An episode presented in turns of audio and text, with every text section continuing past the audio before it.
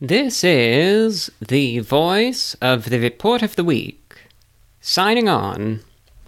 Well, hello, ladies, gentlemen, and everyone listening in. Welcome one and all to this newest edition of V O R W International, the podcast, presumably the late December twenty twenty-two edition. Probably right after Christmas, if I had to take a guess. Hope everyone out there tuning in is feeling and doing all right.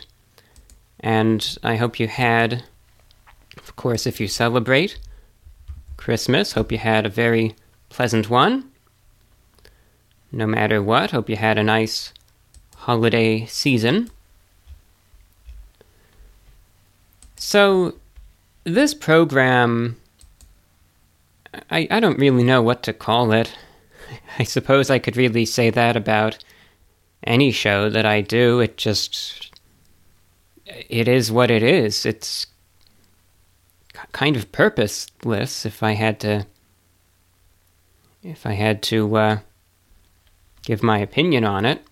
I just get to the microphone and babble for about an hour or two or three or more. But people listen, for reasons I, I will never understand. So here I am once again at the microphone, but I, I suppose you could call this an update show, at least to an extent, because there are certain updates that I'd like to give. And admittedly, it was my intention to have this show uh, sent out a little bit earlier than it actually was. For that I apologize, but there's good reason why I don't have this show on an explicit schedule, because things like this uh, do happen. But anyway, so some of these updates may not be the most punctual in the world, but they're things that I wanted to talk about nonetheless. Things I wanted to uh, to bring up. Now, the way I do this show, and I've talked about this before, I, I record it in segments. And I recorded a segment, let's say, two weeks ago, and then I recorded another segment uh, a week ago, et cetera. So it's kind of been put together in a, a piecemeal sort of fashion over the course of the month of December. So, if any of the editing seems a bit crude, you know why. But at the very least, with that understanding, I hope it still comes across in a uh, digestible and acceptable format. And I hope that the information I wish to convey is delivered at least in a concise enough manner. For those of you watching this program on YouTube, I have two pieces of fan art. The first piece of fan art, to give credit where credit is due, shout out to a listener who goes by the name Vero Factum. That's V E R O space F A C T U M. And I don't believe any specific social media platform was provided. At least I don't have something written down. And I would imagine you could just search up that name on some various profiles on social media. It looks like there is a website. I think it's just vero factum dot com. I'll give a little bit of a story for the heck of it about that piece of fan art, because that's uh, some people have made a meme out of this, and uh, it's one of the better known moments from the channel, at least, where I'm sitting there eating the burger and I have the shortwave radio next to me, and uh, I-, I turn the radio on, and just this look of despair comes across my face. And sometimes you'll have folks out there who will uh, go ahead and uh, they'll overdub the audio and make it sound like there's something on the radio. The, the whole story behind that that video was uh, something I did back in twenty seventeen. I was doing a review. And one thing that I did back then, I don't do it as much these days, but uh, maybe I'll I'll bring it back at some point, to try to make the eating segment a little more tolerable, perhaps. I would sometimes have the shortwave radio with me, and I would uh, have a various station on while I'm eating. And at that point, I was doing the review in the early afternoon, and the frequency that I was tuned to was seventeen five thirty kilohertz. And that frequency at the time was used by the Voice of America. And I knew that during the midday hour, based on where the broadcast was transmitted from, it was beamed toward Africa, but inadvertently, just the way it was angled up, it would get a very good signal to the United States as well. So, knowing that, my goal was to turn the radio on and have the V O A in English on while I ate. But I got the time wrong, because I think I was, I think I was an hour late. And in my mind I thought, oh, it starts, you know, just to give an example, oh, I thought the broadcast started at two p.m. In reality, it would start at one p.m., so I missed it. So there I was, confidently thinking, all right, we're going to have the V O A to listen to. I turn it on, and it's it's not there, because, again, I got the time wrong. That was my mistake. So uh, my uh, my reaction, it was a bit of genuine surprise, and then I kind of had some fun with it. But I, I was taken off guard by that. I, I, I was. But that's the story of that. It wasn't that I intended it to be static. I just thought a station was going to be there that, that wasn't. Anyway, the second piece of fan art going out to Dawn Reynolds in Tennessee. So shout out to Dawn. Again, checking in from Tennessee. Two pieces of fan art there for the broadcast. If you are feeling artistically inclined and you'd like to submit a piece of fan art for the next program, could be anything. Have fun with it. Exercise your creativity. And it'll be my pleasure to share it. So if there is a piece of fan art you'd like to uh, share, I'll be happy to feature it in the next program that I do. I'll credit you in the description. Please just let me know how you'd like to be credited, be that by name, a website where more of your work can be found, a social media profile, et cetera. If no name or no uh, distinct preference for how you'd like to be credited is given, then I will keep you by default anonymous. Way to submit fan art, very simple. Just send me an email to V O R W I N F O at gmail dot com and include the fan art as an email attachment. Or you can upload the image to a third-party image hosting site and then send me the link uh, via email. But please also let me know how you'd like to be credited. But it really, it's as easy as that. Before we continue with the show, I'd just like to uh, take a brief break, just to go into a message from the sponsor who helps keep this broadcast going. Tired of poor quality fashions that have to be thrown out after just one season? Ecocentric has the high-quality, trendy styles you're looking for. Shop their hand-picked vintage clothing and upcycled fashion accessories. Browse the wide selection of vintage and pre-loved clothing that is much better than stores. Love the way you look and feel. It's the eco-friendly choice that makes our world a better place. All Ecocentric items are pre-washed and ready to wear as soon as your package arrives.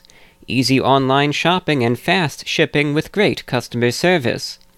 Visit Ecocentric and save fifteen percent off your choice of items for a limited time only, use the following coupon code at checkout, Ecocentric fifteen, that's E C O C E N T R I K fifteen at checkout. Remember, that's ecocentric dot etsy dot com, E C O C E N T R I K dot Etsy, E T S Y dot com.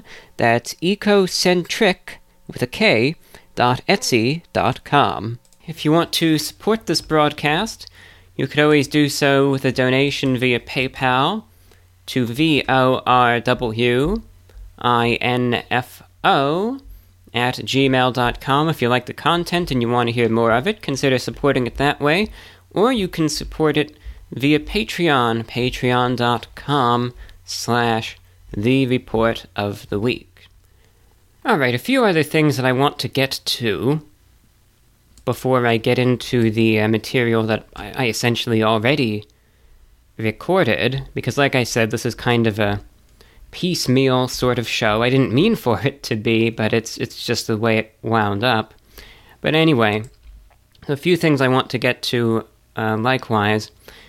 All right, we're getting near the end of twenty twenty-two, and obviously in just a few days, twenty twenty-three will begin. And if you are a regular listener to this program, or at least if you've listened to past programs, then you know that one thing that I do each year, for the heck of it, I mean, it's just fun to do, and then it can be fun to revisit a year later and see uh, if anyone was right or wrong, is the predictions show that I do.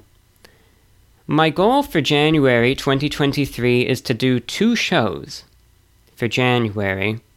One will be the prediction show, where it's just going to be dedicated entirely to listener predictions for the year. And the second show will just be a normal one where I talk about whatever and uh, read other emails, general questions, feedback, et cetera. So being that I intend to do the predictions show within the next week, week and a half, I am going to give an open call for any listener predictions. So here's how it works. The next show that I do, again, is going to be the listener predictions show for uh, twenty twenty-three. Here's how it is. I open up the email, and I will just spend the show reading your predictions for twenty twenty-three. And it's as easy as that. So all you have to do is send me an email with what you think is going to happen in twenty twenty-three. Now, the predictions can be specific, or they could be generalized, and it could be anything. It can cover world news, current events, national news, it could cover politics, could cover celebrities, could cover the arts, literature, science, health, anything. Could be a personal prediction for you. It could be a very uh, lighthearted, fun prediction. It could be a very deep, possibly dark prediction. Positive, negative. It's an open slate. What do you think twenty twenty-three will have in store? You can keep your predictions as long or as short as you'd like, but just send them to me in writing to V O R W I N F O at gmail dot com. That's V O R W I N F O at gmail dot com. Of course, please note when sending these predictions, of course, I reserve the right to whether or not the predictions will make the final cut and be on the air. Uh, but of course, if you don't toss your hat in the ring, then there's no chance at all. So if you want to make a prediction, best bet is to send it in. Personally, I try to read as much as I possibly can, and likewise, I try not to cherry pick, nor do I try to censor the predictions that come in. Sometimes, in abiding with the guidelines on YouTube, I'll sometimes have some predictions that only go out on the other sites and get edited out uh, for YouTube, so the show doesn't get shut down. Uh, but in this broadcast, it is just my tradition to respect other viewpoints and try to let folks have their say. I never like the concept of being in an echo chamber where all you hear is stuff that you agree with continually, and that only gets bolstered up and bolstered up, and it's nice to sometimes get exposed to different ideas. Even if you disagree with them, it could be entertainment. Sometimes it can make you think, could provide perspective, you never know. And it goes all ways. People always like to assume there's a slant when you say this sort of stuff. I don't think so. I think it could be very good for critical thinking, likewise. But it's something that I stand by. And I'll tell you what, over this year, that has cost me a few listeners. I've gotten some very, very aggressive, nasty emails over the last year because of that. But this is just, this is what I believe. I stand by it. That doesn't mean try to be edgy or offensive, but, like, for instance, let's say if you're making a U S prediction, and let's say it's obviously right or left-leaning, just don't worry, don't feel like, oh, I don't, you know, just send it, I I, I don't care. This just doesn't, that doesn't bother me. And, uh, like I said, look, even if something is a little out there, just try to be polite, be respectful, and, uh, throw your head into the ring if you'd like. But again, the way to send in a prediction, V O R W I N F O at gmail dot com. And again, try to, uh, I'm going to try to get the show done within the next week, week and a half. One thing that I always mention, and this is another reason why I just say if you want to send a prediction, please send it. I've been doing the prediction shows for years now. I think I did one for at least twenty nineteen. I might have done one for twenty eighteen also, but I know I definitely did one for twenty nineteen, twenty, twenty-one, twenty-two, and uh, this will be the fifth or sixth one that I, I've done. But you mentioned that I did one for twenty twenty, and obviously you know what a crazy year twenty twenty wound up being. And you know the year started off seeming like it was just going to be a continuation of twenty nineteen, which was which was pretty crazy in and of itself. But then obviously uh, come mid-January and then into February twenty twenty, it just went up to a whole, a whole nother level. So you might think, wow, you did a prediction show for twenty twenty. I wonder, wouldn't that be entertaining to listen to, right? To see what the folks thought that uh, twenty twenty was going to be. Well, here's the thing. I set everything up to do the prediction show. I tried to give the call for predictions, and almost no one sent a single prediction. I think everyone just assumed that someone else was going to do it, so no one did, and I think what would usually be a show several hours long was only about fifteen minutes long. There really wasn't anything, and uh, it was just a missed opportunity, but it is what it is. But I always use that as an example just to say, hey, if you're feeling like sending one, then send it. Give it a shot. And like I said, it's purely up to you what direction. Doesn't mean that it has to be some sort of hardcore geopolitical prediction. It could be something funny, lighthearted, humorous, could be about social media or entertainment or, you know, whatever. Whatever you want to predict. Anything about twenty twenty-three, just go for it. It's a blank slate, no guidelines. So I just want to throw that out there. I wanted to open up the news real quick. I wanted to look at two things. That cold weather that has swept across much of the country. Hope everyone out there was staying warm. because unfortunately, there were a number of deaths. The prolonged winter storm that brought heavy snow, high winds, and brutal cold to most of the U S this past week has killed at least thirty-seven people and has hundreds of thousands without power. Perhaps the worst impact was around Buffalo, New York, where forty-three inches of snow fell as of Sunday morning. Roads were impassable, power substations were frozen, more than a dozen people died, Erie County officials said. Over the past week, the winter storm brought dangerously cold temperatures, blizzard conditions, and coastal flooding to almost the entirety of the U S, wrecking Christmas plans along the way. More than fifty-five million people were put under wind chill alerts, and freeze warnings are in effect across the South. The blizzard conditions persisted over the holiday weekend across the Great Lakes, while frigid temperatures gripped the eastern two-thirds of the country. New York City saw record cold temperatures on Christmas Eve at several locations. The high at Central Park was fifteen degrees, marking it the second coldest December twenty-fourth in at least one hundred fifty years. So isn't that something? And, uh, again, I just wanted to point out, there were thirty-seven deaths because of the cold weather. Isn't that something? People just say it's the cold weather, but, you know, yeah, we, we have winter, and of course it gets cold every year, but the fact that thirty-seven folks...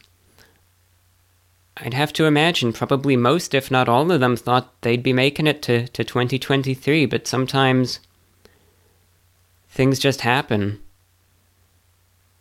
I mean, some people, maybe they think I could brave the elements, I can handle this, but it turns out maybe things got underestimated, but by the time you realize that, I mean, you're in that position, what can you really do about it? Sometimes you, you can't do anything. One thing that always results in deaths every winter, and it happens down in Florida and other states whenever there's a devastating hurricane, likewise, is uh, the generator usage. And hopefully if you own a generator, you know this, but never, ever, ever operate the generator indoors because it, it emits carbon monoxide. You can't detect it. That will one hundred percent, without a doubt, kill you. So if you're going to use a generator, please have it outside. And I know sometimes folks, and I understand the thought process, you think, but a generator, I mean, that could cost money, and the way some people are, you have it outside, you know, and someone, you get people who can't stop stealing things, and uh, someone might take it. But there's a difference between having it outside and being able to safely use it versus having it inside and dying. Because if it's inside, you're going to be one of those folks you hear about on the news, and it happens every single year. Time and again. So that's why, not to sound like a broken record, but I will always raise awareness to this. Always, without hesitation.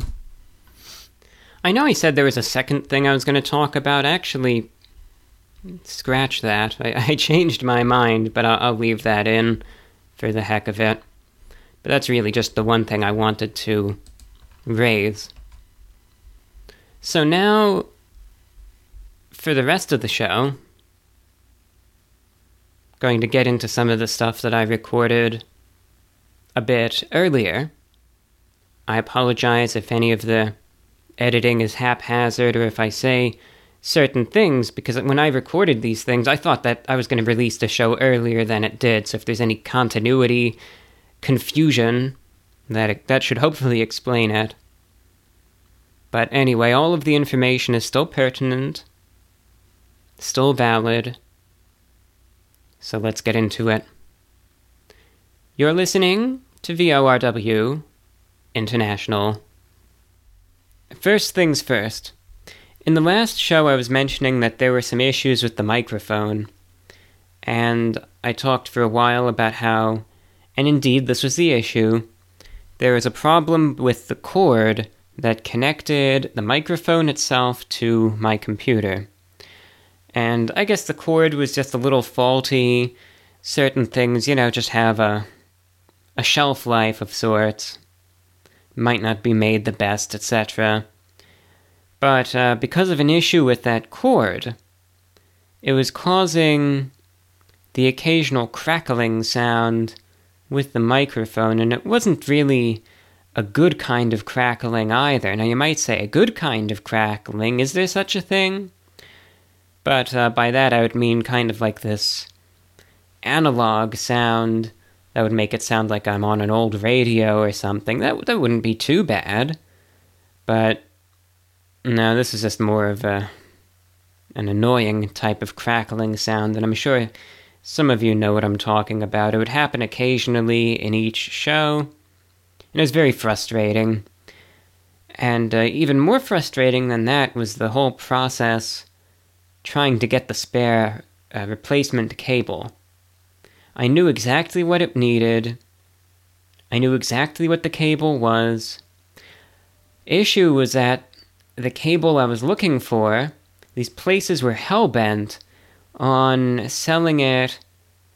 So, mind you, the cable itself probably costs, what, realistically, two dollars or so? I couldn't just pay the two dollars, or even if they wanted to upcharge it, the five dollars, ten dollars just for the cable. Instead, they were saying, oh no, you need to buy it with this and this, and you need to buy it with this uh, whole kit that includes a stand and all this stuff that I already have. I don't need another one of these things. I just need the cable. But they were saying, oh, you have to pay eighty bucks to get all this other stuff with it, or else you can't get the cable, which was very frustrating. So I wanted to hold off on that a bit in hopes that a better deal would come along. And finally, finally, the waiting actually did pay off this time around. Because finally, it paid off. I was able to get that cable by itself. I replaced it, and the issue should be totally gone. Uh, I've been using the new cable regularly for a while now, and uh, it hasn't given me any problems, so that's a relief. That that issue is finally solved. So that's the good news. All the other news in this show tonight, I don't know if it's all that good. So, let's start with the bad news. What to get to first? The radio side of things or the YouTube side of things? Well, I can't make up my mind, so let's do a let's do an online coin toss.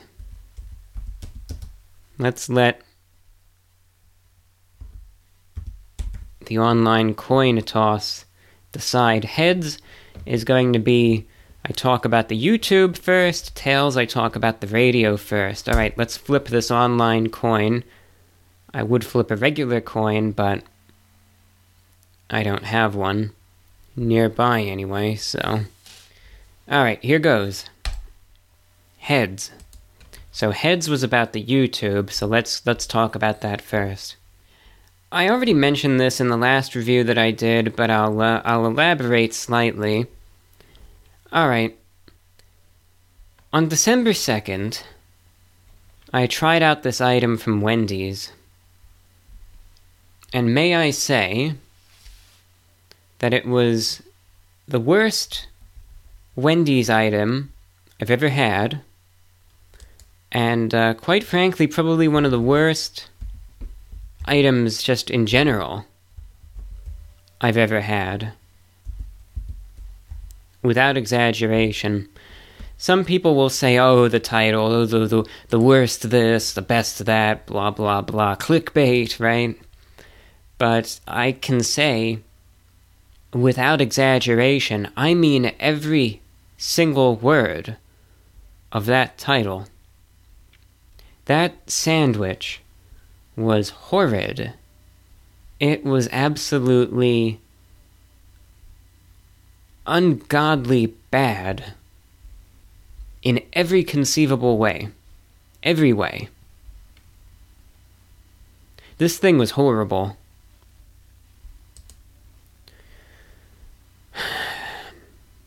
You know, let me tell you, I don't know, very rarely do I have good experiences with these stupid Italian sandwiches from these places. And unless I'm really desperate, I don't know if I'm going to review one of these Italian sandwiches ever again. It disgusts me. It's one of those things, like, I'll give an example, and I think you, you some of you could probably relate to this. There was a time, to kind of go into a little brief anecdote, there was a time back in twenty fourteen when I got a stomach virus, and even though this wasn't the food that caused it, because the mental association was there, it was really, it, it led to me not having a favorable view of this item for a long time, just because of the association. That ever happened to you?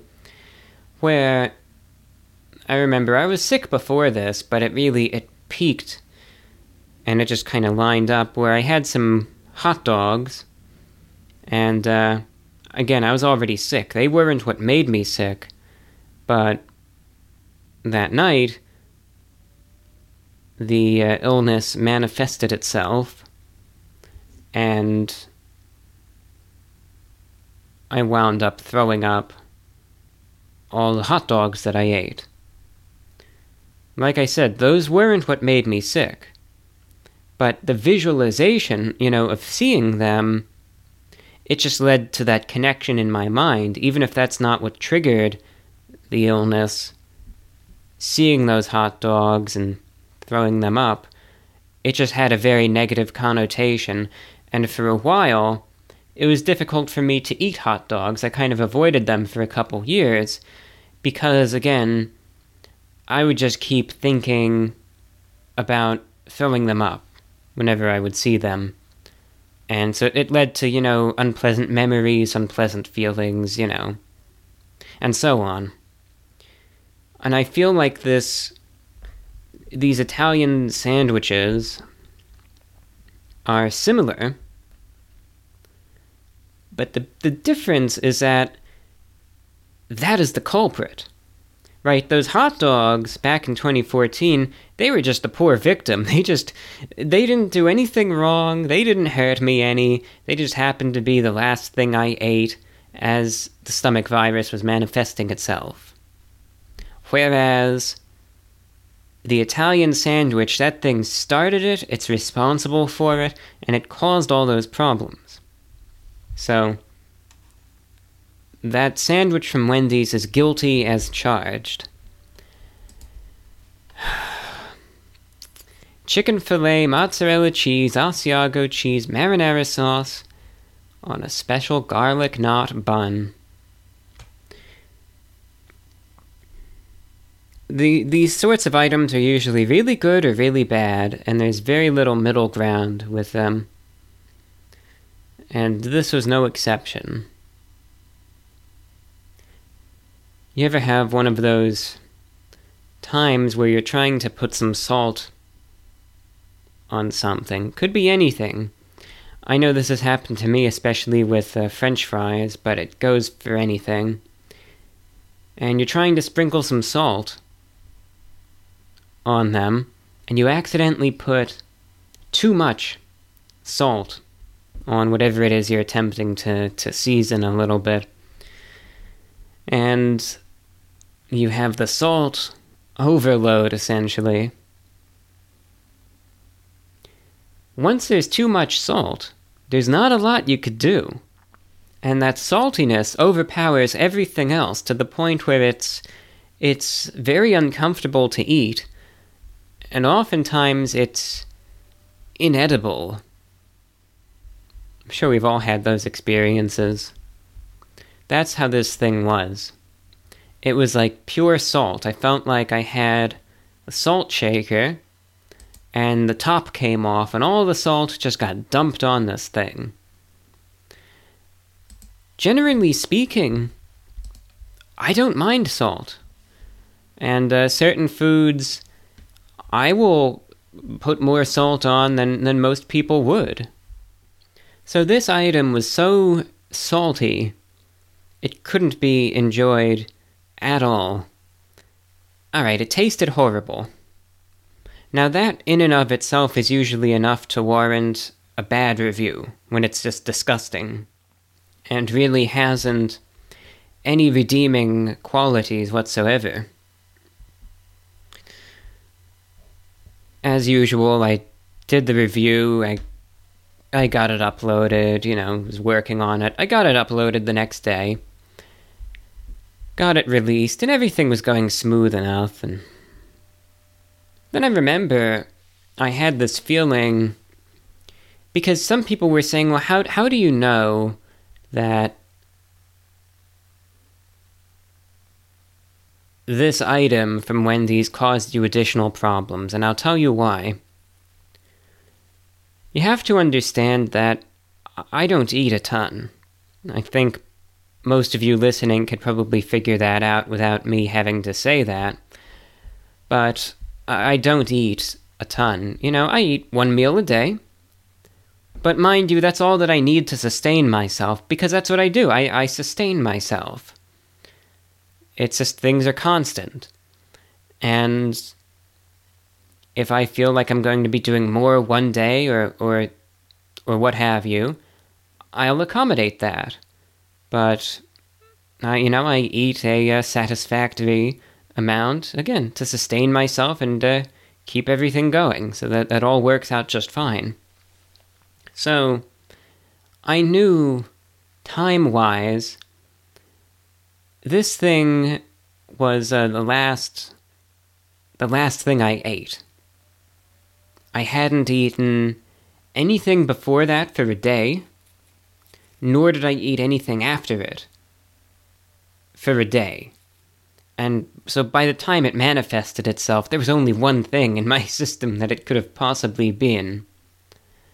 And when you have this very suspect food to begin with, it's just, you, you could obviously narrow everything down, and you know exactly what it is. So that's why, I know for most people, if you're eating three meals a day, and then, you know, you eat three more meals, and you're snacking and doing this and that, it gets a little tricky, and then you could say, alright, well, maybe it could have been this, or it could have been that, et cetera. But in my case, I know for sure, it couldn't have been, it, it was impossible for it to be anything but this, just based on what I eat, and how often I eat, et cetera. So that answers any question, well, how do you know for sure? But because there's no, there's nothing else it could have been. Alright. So, sure enough, after I get the video uploaded, I feel this, this solid feeling.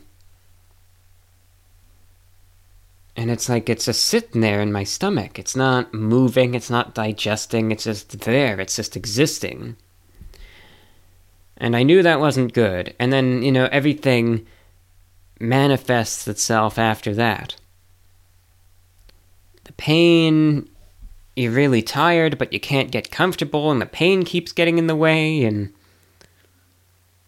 and this, that, and the other thing. And I start getting physically exhausted, but it's just too much pain that I can't sleep. And then I started getting really, really cold. And this happened multiple times. And at first I thought that it's just because... I mean, I get sensitive to temperatures sometimes. That that does happen to me. Like right now, as I'm recording this, my feet are really cold. But that's just a normal thing for me. Like, I'm used to that. I'm used to my extremities being uh, a bit cold, same thing with my hands. So I thought, okay, maybe it's just something to that extent where it's just a bit, I don't know, I'm just, maybe I'm more sensitive to the temperatures today. But no matter what I did, I could not get warm. Nothing worked. Extra blankets. I was just freezing. I was just so... I felt so cold. I was, you know, shivering, and I thought, this isn't normal. You know, it reminded me of when I had COVID last year. And that was the last time I had felt like that. And obviously, I had a fever at that point. So when I started realizing that, you know, I put two and two together, and I realized, yeah, well... This cold, this this level of being cold, does not seem natural to me, so I'm going to take my temperature, and let's see, because this, this, this doesn't feel normal. So sure enough, I did, and it came back at one hundred two degrees, so that's when I knew, yeah, it's, uh, I'm definitely going through something right now. And that's when I realized it was mild food poisoning. So I was down for the count for a while. Had to rest. Uh, that's when I said, all right, I'm just going to go liquids only for a bit. Water, you know, some healthy drinks, some uh, Pedialyte and things like that. And uh, just try to let the thing run its course. Clean out my system. Uh, take it easy. And, and then go from there. So that was my strategy, and thankfully that worked. I was down for the count for a while. It was a persistent. It was very persistent. But in the end, I was able to get over it, and uh, things are back to normal at this point. So, obviously, if you... I, I think the item is horrible, but if you get it, it's not going to... I don't think it's going to make you sick. There were clearly problems at the local Wendy's that uh, that are exclusive to this one.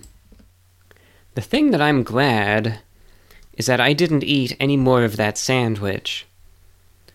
Because, I mean, I think to myself, in that review, I only took a few small bites. I mean, you saw how much of that thing that I ate on the camera. That's just that that's that's what I ate. I didn't have any more of it than, again, what was witnessed in that video. Imagine if I ate that sandwich in its entirety. I think it was bad enough as it as it was, but I just imagine it would have been a million times worse if I ate that whole thing. That's the one thing I'm glad that I didn't do. So that had me down for the count for a while. It was a, uh, it was just a very stressful week, and then, you know, when you're down for the count like that, other problems, I don't know. I've mentioned this before, but there always seems to be a, a degree of, of truth to the phrase, when it rains, it pours. I always feel like these problems, they tend to follow one another. So it's like when you're down, then they all all this all this stuff comes into your life. And, well, it is what it is. These are just my problems, and I'm not going to sit here and, uh, and go on about this stuff all day. That's not why I'm at the microphone. But uh, it just all... It's like the floodgates open up, right? And you have one problem, and then another, and then another, and then another, and then another, and, uh... And it gets stressful. Yeah, that's how it is. But anyway, at least this one issue got cleared up. That's good. So that's good. It's unfortunate that it had to happen, but that's behind me now. Never having that item again, and I'm never going to that Wendy's again. There's one a bit further away, and I'm I'm going to give that one a shot. Next time I have to review something, never going to this damned place, the closest one to me, ever again. I just can't do it. I can't, uh... I can't take that risk. It is what it is. So then, here's the second issue that I wanted to bring up. And like I said, this materialized Uh, while I was down for the count, and I thought, oh, just my luck, you know. It's frustrating, but It was something I had to think about. It's something that I had to sit and think about. And I I made that choice. I decided I can't do it. You know, I just can't do it. Some of you may know, on the radio side of things, I do a number of broadcasts each week. And I enjoy doing them. I enjoy doing the radio show. It's a medium that is unobstructed, and I don't have to worry about algorithms controlling what, you know, you can or can't say. I know that I could just share my thoughts on whatever I want to talk about without consequence. And it's very freeing. It's very relieving. And I enjoy it. And uh, and it's just great. So I do the shortwave broadcasts to North America. And those are fine. They're going smoothly as ever. Very successful. Very well received. And I'm very happy with them. Then I have the broadcast to Europe, which I started up back in, I guess it was March or April of this year, and I've been continuing on a weekly basis ever since. I mentioned, because of the energy issue, I knew that the cost of energy was going to go up. I knew that. I was told that. I, they said, be aware, on New Year, the price of energy is going up, and it's going to impact the price you pay for the radio airtime, because the way I'm able to do this show, I don't get paid to do the radio show. I pay to do it. Which, uh, some of you might say, that's not very profitable, is it? No, it's not. I don't make a, I don't make a cent doing it, but I do it because I enjoy doing it. Even though I've lost, probably over the years, many tens of thousands of dollars Uh, on this radio show. It's uh, one of those things, you know, it's just another reason to uh, to wake up each day. You know, that's how it is sometimes. So the costs go into it, and that's one of the chief reasons why I have and maintain the Patreon page. And thankfully, because of the, the support that comes in on Patreon, and even PayPal too, I'm able to pay the radio airtime bills. And by and large, you know, each month I still have to pay some, some money out of pocket, um, but I'm able to keep things afloat. I'm able to keep the, the show's head above water. And that's how it's been able to continue all these years. Anyway, I knew that the airtime rate, because I buy the I buy the radio airtime per hour, and I knew it was going to increase. And I should add, the airtime to Europe is already the most expensive of any station that I use. And they said, all right, and it's going to get more expensive, so just get ready for that. Okay, so I, I did. I started preparing for it, did a little bit of fundraising, and uh... I thought, all right, I'm going to be prepared for this, you know, and I'm I'm going to be as ready as I am. So, early December comes around, and I finally get that update as to what they're going to be raising the airtime rate to, or I should say, by what percentage they're going to be increasing it. And I was pleasantly surprised. I thought, all right. The price is going up, and it's going to be more expensive, yes, but it's still something that's doable, right? It's still it's still something that I could work with. So this is good. Uh, the day is saved. Everything is going to work out for the better. So it's all going to be good, right? No problem.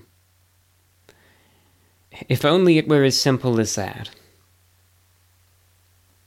Sure enough, after getting the information, you know, I thought, okay, this um this should be doable. And uh, I reached out to the, the transmission provider. I said, okay, thank you for the heads up about the rate. I think this is something that I will be able to work with, and uh, I'd like to book some airtime for January and February of twenty twenty-three. You know, I'd like to pay in advance. That way I'm able to get a little bit of a, a buffer going and uh, get my foot in the door, and, and that way I have that sense of continuity and everything's good. So I said, okay, thanks for the heads up about the, the rate increase, but I could still work with this. Uh, so let's go. Let's let's keep it going into twenty twenty-three, because I've paid that broadcast through to the end of twenty twenty-two. So I told him, all right, let's keep it going.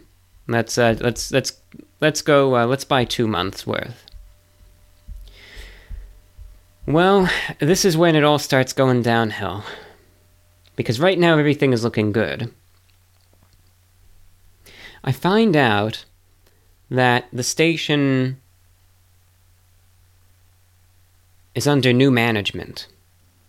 And I guess the official changeover is going to be at the end of the year, but, you know, they, they kind of have that transitory period, and I think the new management is already pretty much in charge and calling the shots. And what do you know, stereotypically these days, and I'm talking about twenty twenty-two, what what usually happens when management changes? What what happens, right? Everything goes to shit. That's the honest truth. And you see it. I mean, you name a place and the management changes. In this day and age, how often is it that the change is usually for the better? It happens, but it seems rarer and rarer. And I feel like there's so many places that the management changes, and for some reason the new folks in charge are just adamant on driving a good thing into the ground. So, what do you know? What do you know? The trend continues. So they inform me. I let them know I'm ready to keep this going. They inform me. I found out. They didn't even, but I could tell it was a different person I was dealing with, and then based on the situation, I had to start doing some research, and that's how I found out that the management actually changed. And then it, everything made sense afterward. But they told me, okay, we'll still work with you, but effective immediately, we are changing the means of payment that we are accepting. And I don't want to get overly detailed, because I, I want to respect privacy. I want to respect the, the privacy of the situation, but the means of payment that they were solely accepting from now on was not something that I was comfortable with in the slightest. And based on the, the details, or lack thereof, that were provided to me, with no explanation whatsoever, nor was there any clarification, I didn't feel safe or comfortable proceeding. And it was explicitly mentioned that there was going to be no alternative than this. Either deal with it and use this method that you don't like, or leave. And the thing that has to be understood is that it's not like we were talking about tiny little sums of money here. Quite frankly, I was just mentioning a lot of the funds that get raised to help keep this show on the air are listener donations. This is your hard-earned money we're talking about. And I did not feel comfortable in the slightest of going about the means of transaction they wanted me to. I didn't feel comfortable with it. I felt like it was taking a risk. The best part was that there was so little information put forth, and I think that even if I wanted to go this route and go ahead with it, I don't even think enough information was provided that uh, the transaction would even go through to begin with, which is the best part. But uh, I gave it some time to, to think about it. I tried to first ask for more details, and then and, and then the responses that were put forth, again by the, the new management, I came to realize, because you could just tell, you know, when you're when you're talking to someone in writing, you eventually come to realize certain people have certain writing styles. And then when that suddenly changes, you think, am I talking to the same person? And that's when I started wondering, and I did some research, and that's how I found out that uh, the management changed. And then I realized, no, I'm not I'm not dealing with the same person. That's why everything has changed so suddenly. And uh, the attitude, likewise, I guess, toward my he- hesitancy was very abrasive. And, uh, you know, just no attempt was made to try to understand the problem. It was just, you know, why aren't you sending the money now? Why aren't, why aren't you... Why aren't you sending it? So finally, I thought I thought to myself, I thought, I can't do this.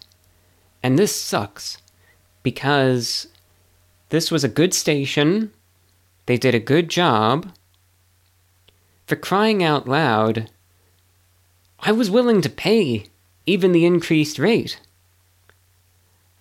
But I drew the line where I did. I completely stand by it. And I can't do it. This is something that I hate to walk away from, because, at least from a technical standpoint, it was one of the best stations I worked with in terms of the signal strength and quality in the area I was targeting. But despite that, like I said, I just have, there's a point where I refuse uh, to proceed. And it's just something that I can't do. I take, especially finances, I take it very seriously. It's serious business. And I'm not willing to just be all carefree about it. And uh, if there's something that gives me a bad feeling, I'm not just going to go ahead with it. So, as a result, you know, I, I put some thought into it. I, I tried to ask for those details. I tried to get more info. Everything suggested this just isn't going to work out. And, like I said, the responses that I was getting and the tone presented, things were just starting out on a very bad foot, and it was leaving a very bad taste in my mouth. So, last week I had to send the email that I didn't want to send, but it needed to be done. I had to tell him, I have the show paid through Friday the thirtieth of December. Uh, after that point, cancel, because it's not happening. So, the last broadcast to Europe on ninety-six seventy kilohertz is going to be on Friday the thirtieth of December, and uh, that's going to be it. So it's over uh, after that point. And this has to be the most frustrating one yet. A lot of the time when I reduce or discontinue broadcasts, this is the first time in the show's history. And I've been doing this show for almost eight years now, and I've used many transmission providers over the years. And this has to be the first time, because usually when I discontinue a broadcast, it's for one of two reasons. Reason one, it's too expensive, costs are prohibitive. Or reason two, I am dissatisfied with either the strength, you know, the signal strength or the coverage area of the broadcast, or the amount of people that it's reaching. Right? One of those two reasons. This has to be the first time I've ever had to cancel a broadcast that isn't for those reasons. I can afford it. Not easy, but I, I, it's something that I was willing to pay for. And I was satisfied with the reach and the coverage and all of that. So it's especially frustrating, but it was a good thing, but I have to walk away from it. So it is what it is. At this point in time, now that's going to free up a lot of resources for uh, the broadcast. So with those resources freed up now for twenty twenty-three, I'm uh, reaching around to different transmission providers, and uh, I'm going to go from there. There's a couple stations that I'm looking at, and we'll see what their, their deals are, but uh, hopefully there'll at least be a bit more understanding as far as transactions go. I don't really know why the change was made, as it was, but I guess the new management just, they have a way of doing things, and uh, maybe it's what makes sense to them, but it's, I just can't get on board with it. So when there's things that I don't have a good feeling about, I'm just the type that I'll stand my ground. It's not always an easy thing to do, it's sometimes tough, but I just couldn't relent to that. No way. So I'm reaching out to different transmission providers, and uh, we'll see what happens. But for now, the broadcast to Europe is going to end on the thirtieth. There may be a break in uh, transmissions there while I'm trying to find a new provider. But once things get up and running with whatever station I wind up going with, because I, like I said, I have some resources freed up now, and uh, I want to put them to use. So once I'm able to find another station, I'll go from there and uh, update the schedules, but uh, it's a shame, it's a loss that I didn't want to uh, sustain, but at this point it just is what it is. So those are the updates that I wanted to mention. Now, for the remainder of the broadcast, let me take a sip of... I have water and coffee next to me. I'm going to take a sip of coffee.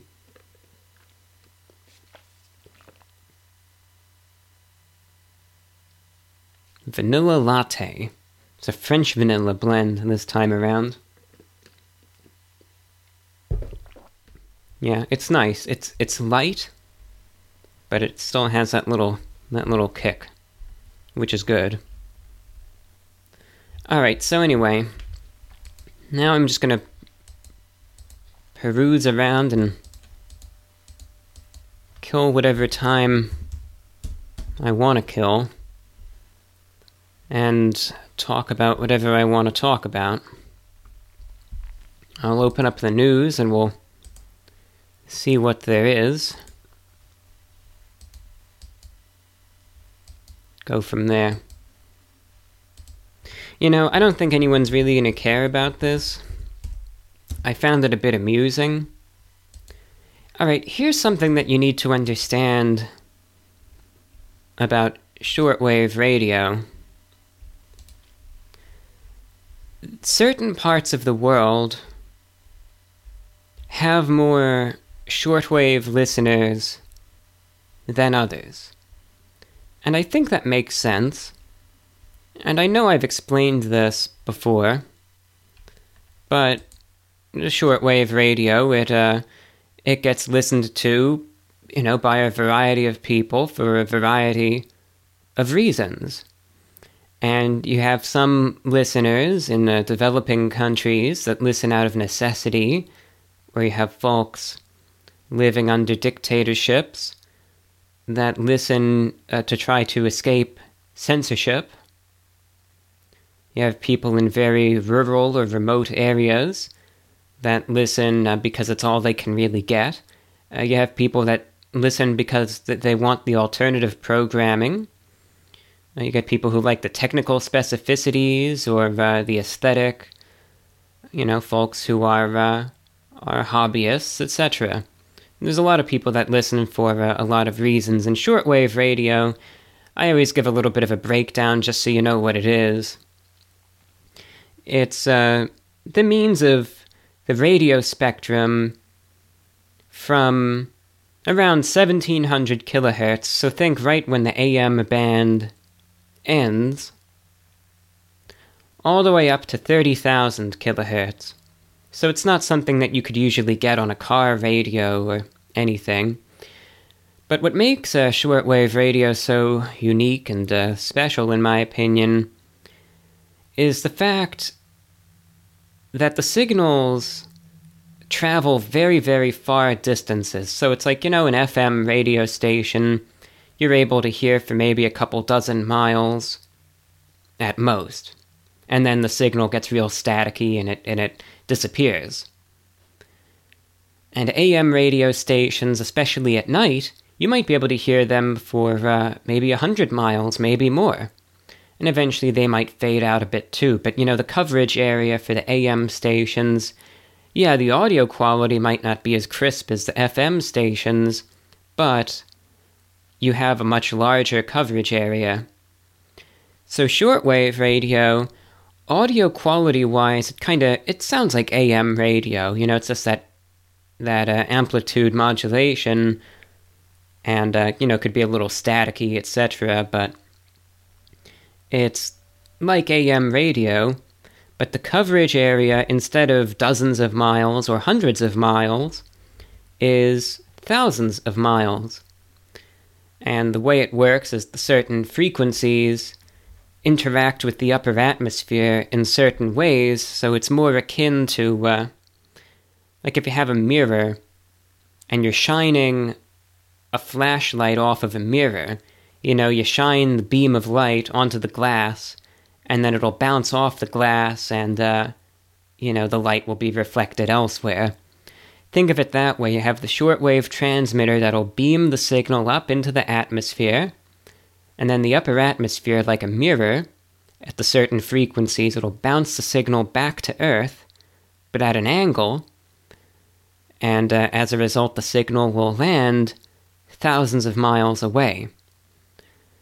So because of that, you can have a transmitter with enough power, let's say in the U S, and at the right time and frequency, you could beam that broadcast, the signal, let's say over to the uh, African continent, and I could have the signal heard in the entire continent. I would just need that one transmitter and someone all the way on the coast, let's say in Senegal, will be able to listen to the very same station that someone all the way in Mozambique would be listening to simultaneously.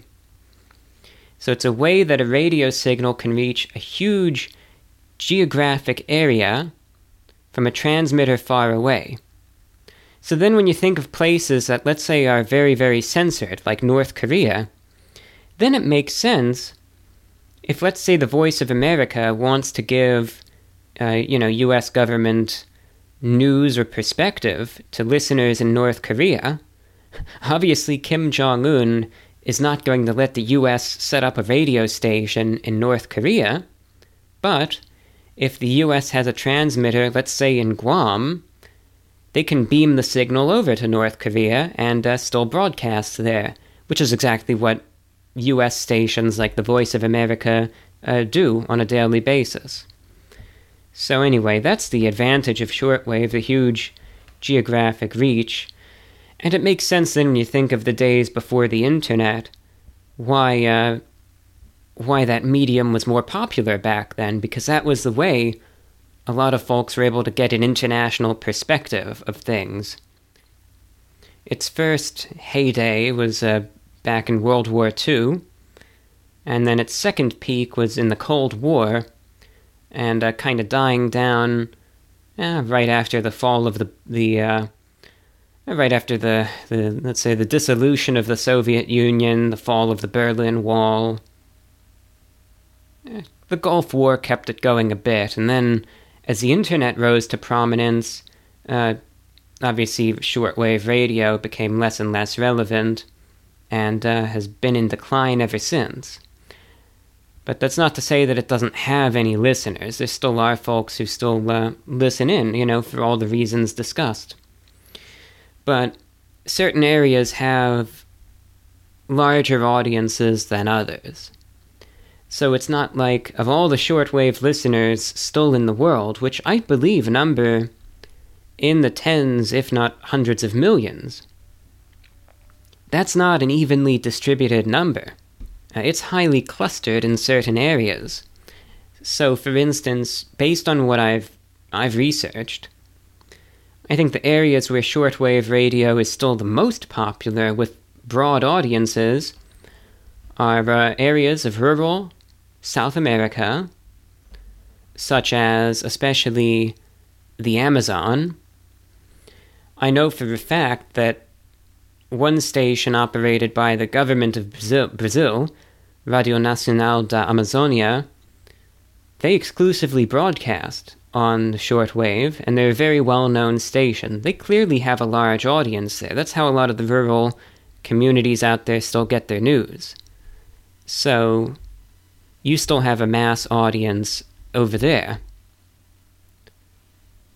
Likewise, Cuba still has some listeners. I think it is declining over there, but there still are some listeners in Cuba.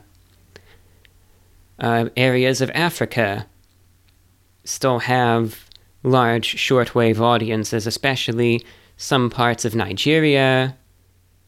There's still a good number of listeners scattered throughout West Africa.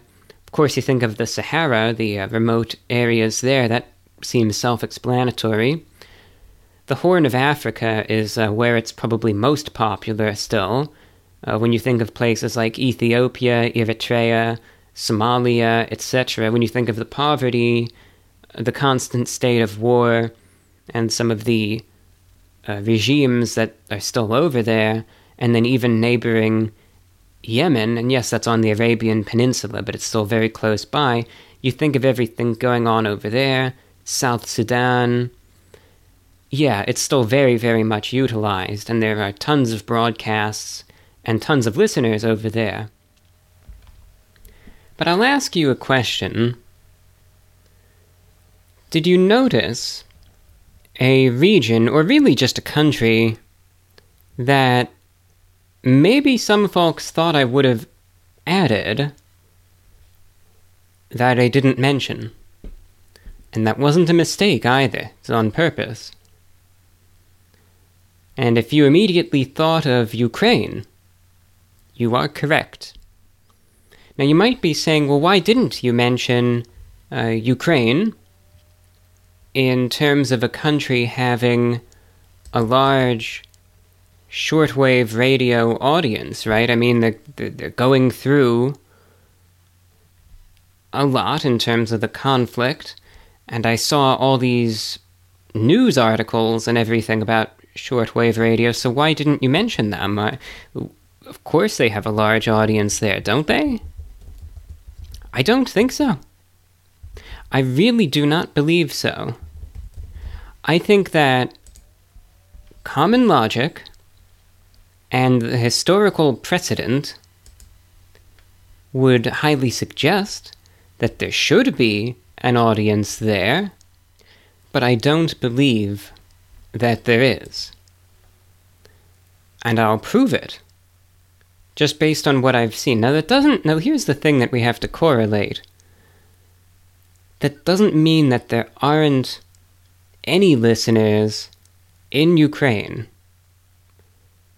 But I do not think that there is a massive audience. There might be thousands, there might be tens of thousands of listeners in Ukraine. But I do not believe that there are hundreds of thousands, like some thought. When I look up on Google, I think I think it was expected that there would be a larger audience there than there really is. And like I said, everything I've seen suggests that. But we look up on Google, shortwave radio, Ukraine. What do we see? Story after story after story, anywhere from March to May of this year. C T V News, how shortwave radio is resurfacing as a tool in Ukraine. the conversation dot com, Shortwave Radio in Ukraine, Why Revisiting Old School Technology Makes Sense. T P R dot org, B B C World Service Resurrects Broadcasts. Rand dot org, Why the B B C World Service's New Ukrainian Service is Important. And uh, we continue on and on. I specifically remember this story. It was on the front page of the New York Times. Why B B C Revived Shortwave Radio Dispatches in Ukraine. And, uh, you know, it just keeps going. It continues and continues. I remember on social media, there were some big posts that got a lot of attention. On Twitter, for instance, everyone's favorite platform these days. This post has sixty-two thousand likes about the B B C setting up the shortwave. That was the big story. And this one has thirty-five thousand likes, and this one has six thousand likes.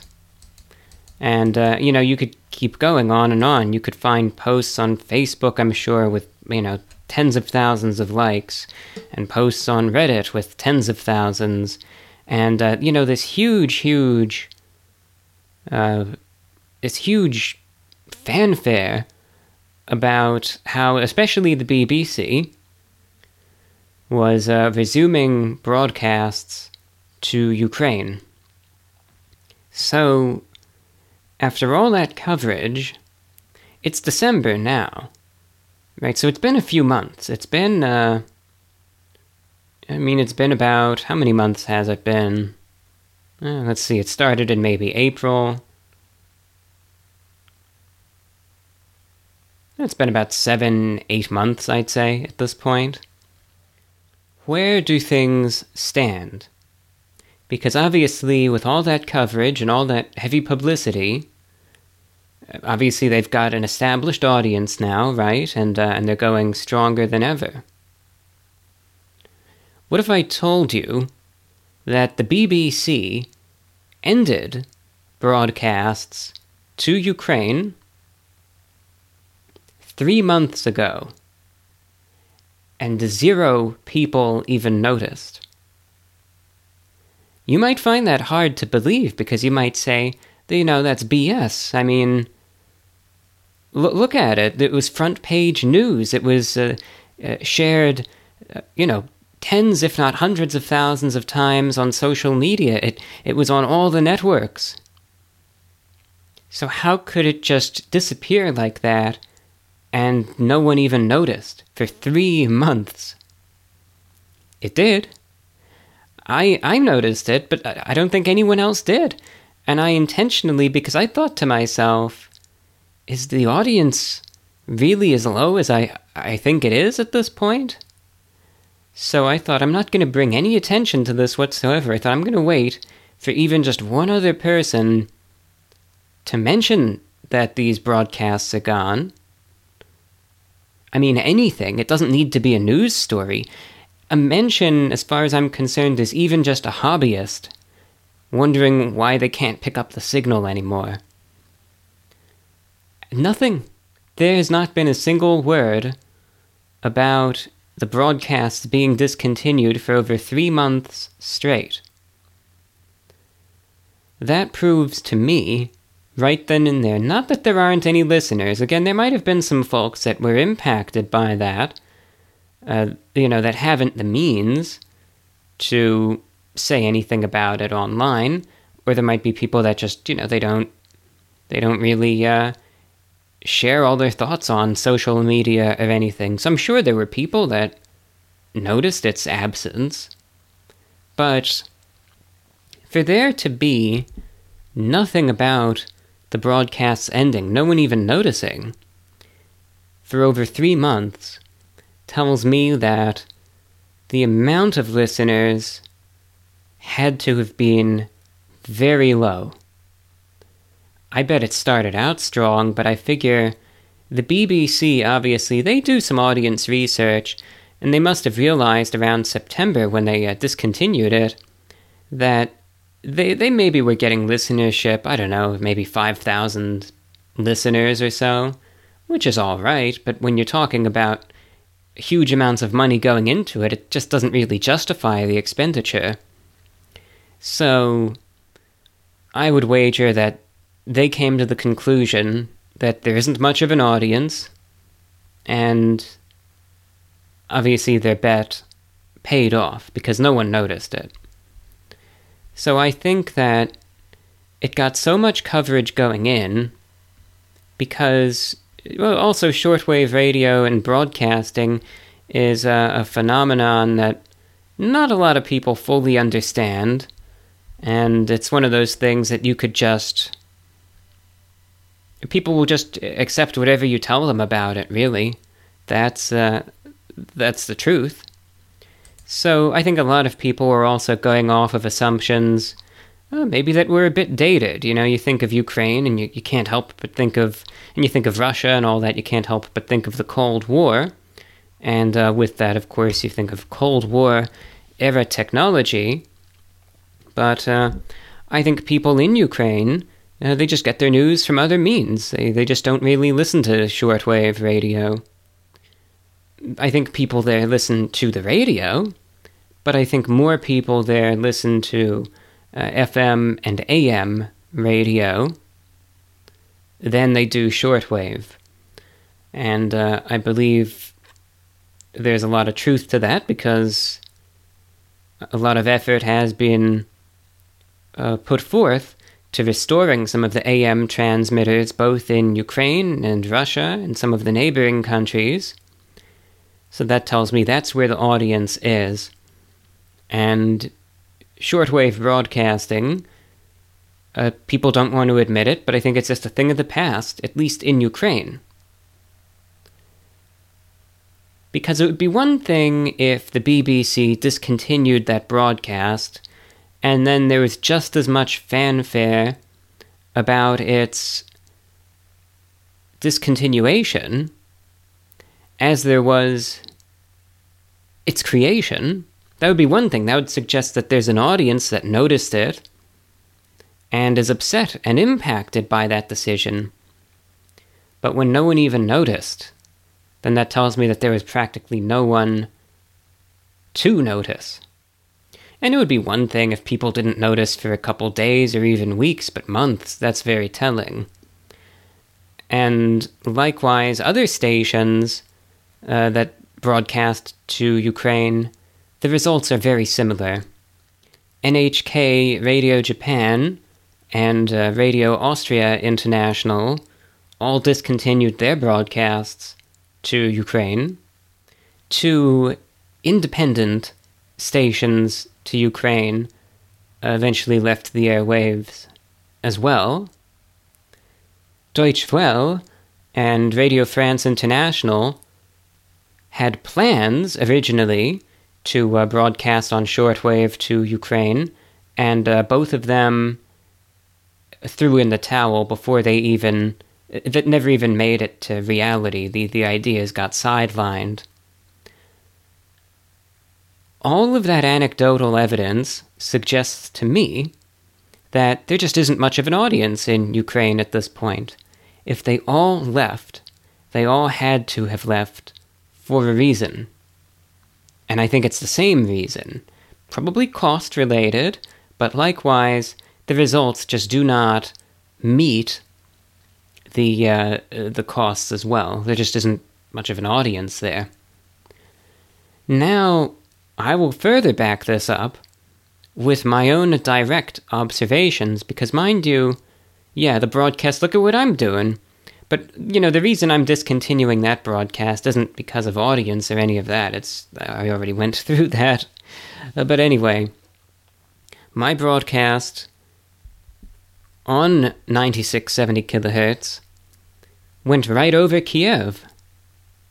It went across the entirety of Ukraine. And uh, then into Russia. How much response did I get from Ukraine? Some. I got some. But it wasn't the vast majority of correspondence. So if I were broadcasting only to Ukraine, I would say, yeah, the results are disappointing. However, that's not the goal of my broadcast. So you might think, that's pretty negative. I mean, you know, a lot of people really were, were thinking and hoping that uh, this was going to, you know, provide some sort of resurgence. But it's clear that it's only proven uh, that there's no listeners. That's my interpretation of it. In Ukraine. So some may consider that disappointing. Disappointing it may be, but that's just the fact of the matter. There is, however, a silver lining. You noticed I haven't mentioned Russia.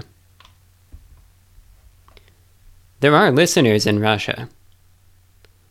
And that's the thing that a lot of broadcasters missed the mark on completely. Everyone went all out to try to target the Ukrainian audience that they thought was there, that really wasn't, and completely ignored or forgot about the Russian audience that actually exists.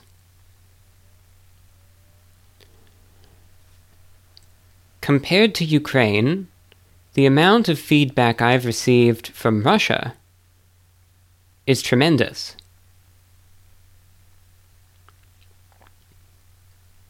And without a doubt, there is an abundance of listeners in Russia. Again, still nowhere near as many as, uh, you know, what you might have in uh, some other parts of the world, but there are definitely way more radio listeners in Russia than there are Ukraine. I can prove that firsthand based on the fact that I've broadcast with the same power and equipment that all of these other broadcasts that I'm making comparisons to have, the very same stuff. And that signal was received with equal strength in both Ukraine and Russia. And the amount of feedback from listeners in Russia Uh, was very, very large. There are still listeners over there, without a shadow of a doubt, I could say. And interestingly, despite the stations that came on the air earlier in the year, explicitly targeting Ukraine, uh, that are, you know, either gone or are struggling, the stations that targeted Russia, all of them are pretty much still going. There is an independent station that started up targeting Russia. They're still on the air. They didn't leave, because I'm sure they're getting the listener response to justify it. Vatican Radio, their transmissions to Russia, still going. N H K, their transmissions to Russia, still on the air. They dropped the ones to Ukraine, but to Russia, those are still going. Remember that initiative that I talked about earlier in the year, that uh, if you've been a long-time listener, you remember it, uh, that would rebroadcast the Radio Free Europe programming. They hit the nail on the head, and I knew they would because they had a good team. That's why I advocated them strongly, because I knew that they knew what they were doing. They are still going, and they are still relaying, I believe, I think it's three to four hours every day, Radio Free Europe programming in Russian, to Russia, because that's where the listeners are. I'm sure that's where the response comes from. They realized that early on, and that's why they're still going. So the broadcasters that realized that this potential audience isn't in Ukraine, where we thought, you know, by common logic, you'd think that's where they'd be. Turns out they actually aren't there, but they're in Russia instead. And uh, shifting the focus to Russia, There's listeners, continuity, et cetera. So that was an interesting revelation. And sure enough, I remember at one point one broadcaster to Russia uh, did leave the airwaves. They eventually returned, which is another huge sign. But that broadcaster left the airwaves. And I saw comments online and on social media from listeners in Russia wondering what happened to it. So if you're trying to, to tell me that somehow this broadcaster that most people had never heard of, and they left the air, and they were getting responses. Yet the B B C left the air despite this huge media frenzy when they started broadcasts, and didn't get a single response in three months. To me, that tells me everything I need to know again about where the listeners are and where they aren't. As far as shortwave broadcasting goes, I would say Ukraine is a lost cause. I wouldn't even bother if anyone listening, I know it's unlikely, but if anyone listening even has the slightest inclination of, of broadcasting anything on the shortwave, don't even waste the time or the money to broadcast to Ukraine because you're not really going to have anyone listening. And if you want to target an audience in that part of the world, just go with Russia instead. And, uh, you know, direct the programming there. That's my opinion anyway. And that's just what everything suggests to me, and that's what my own results back up. It's not like I'm seeing one thing, but then everything in my case contradicts it, right? It's this is how it is. I thought that was interesting, and like I said, because it's one of those things that there was so much coverage over at first, and uh, it's funny, every now and then I still see some article get published about how uh, the B B C started the broadcasts, not realizing they've been gone for months now. But, uh, yeah, I mean, it was, like I said, I think everyone thought there would be listeners there, and it just turned out that the media habits have changed. Some places they change, some places they, they really don't. Russia, Ukraine is a good comparison. But I'll also say, based on what I've seen, when shortwave broadcasts with a sizable audience leave the airwaves, they are newsworthy events. When the B B C left the airwaves in two thousand one, uh, when they broadcast to the United States and really North America, they had an estimated listenership at a minimum on the shortwave of three hundred thousand, and uh, many analysts at the time put it more toward a million. Those are a lot of people. And sure enough, when they stopped the broadcasts, it did make the news. Because that shows, yes, there was a real audience and the impact really was felt. Even if you go years later to twenty seventeen, when Radio Australia left the airwaves, same type of situation. There was a huge amount of coverage because there was an actual large audience that was getting the short end of the stick and was being impacted. This, on the other hand, no one even noticed, so how is it even newsworthy? Just something interesting. That's my, that's my hot take.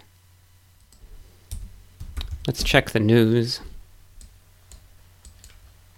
You know, I was seeing more and more pushback against A I-generated art.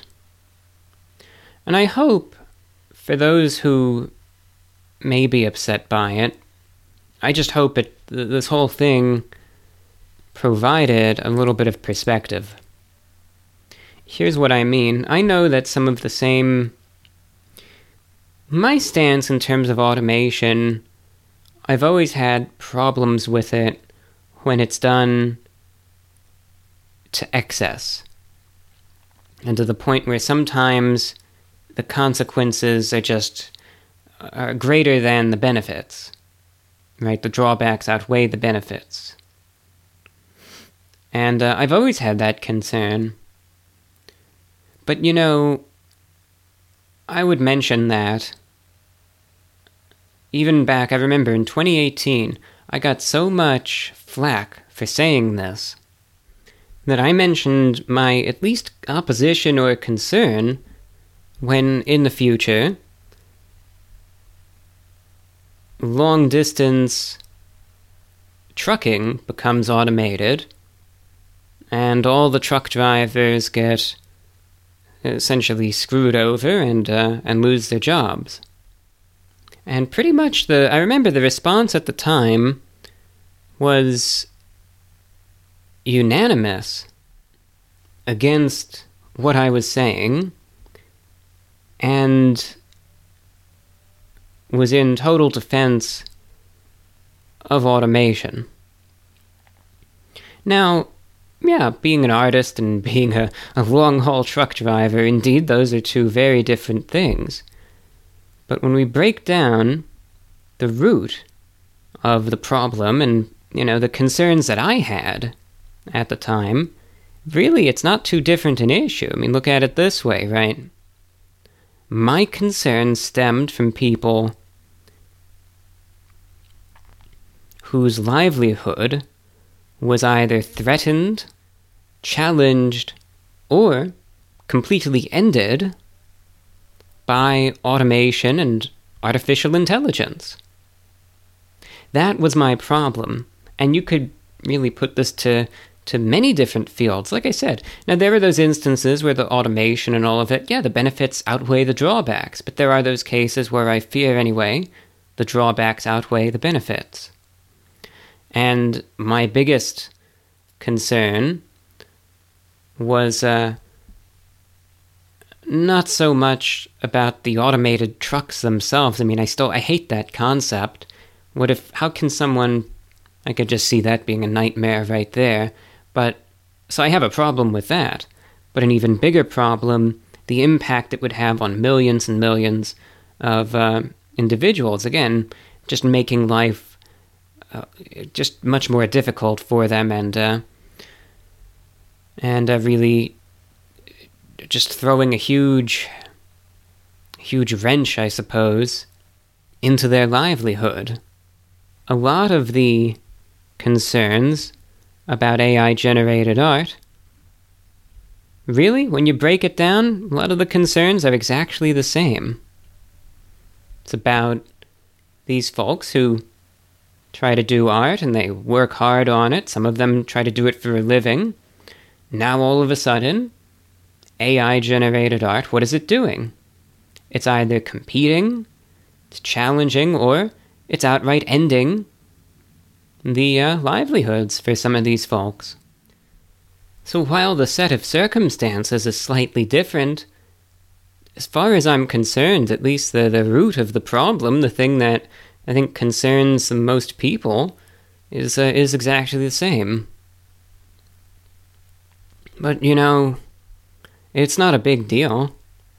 I, I mean, I think all the people who sell art and, you know, are trying to be artists and uh, maybe their livelihoods are being threatened by the uh, A I-generated art, don't they realize that there still needs to be people that are going to oversee the A I.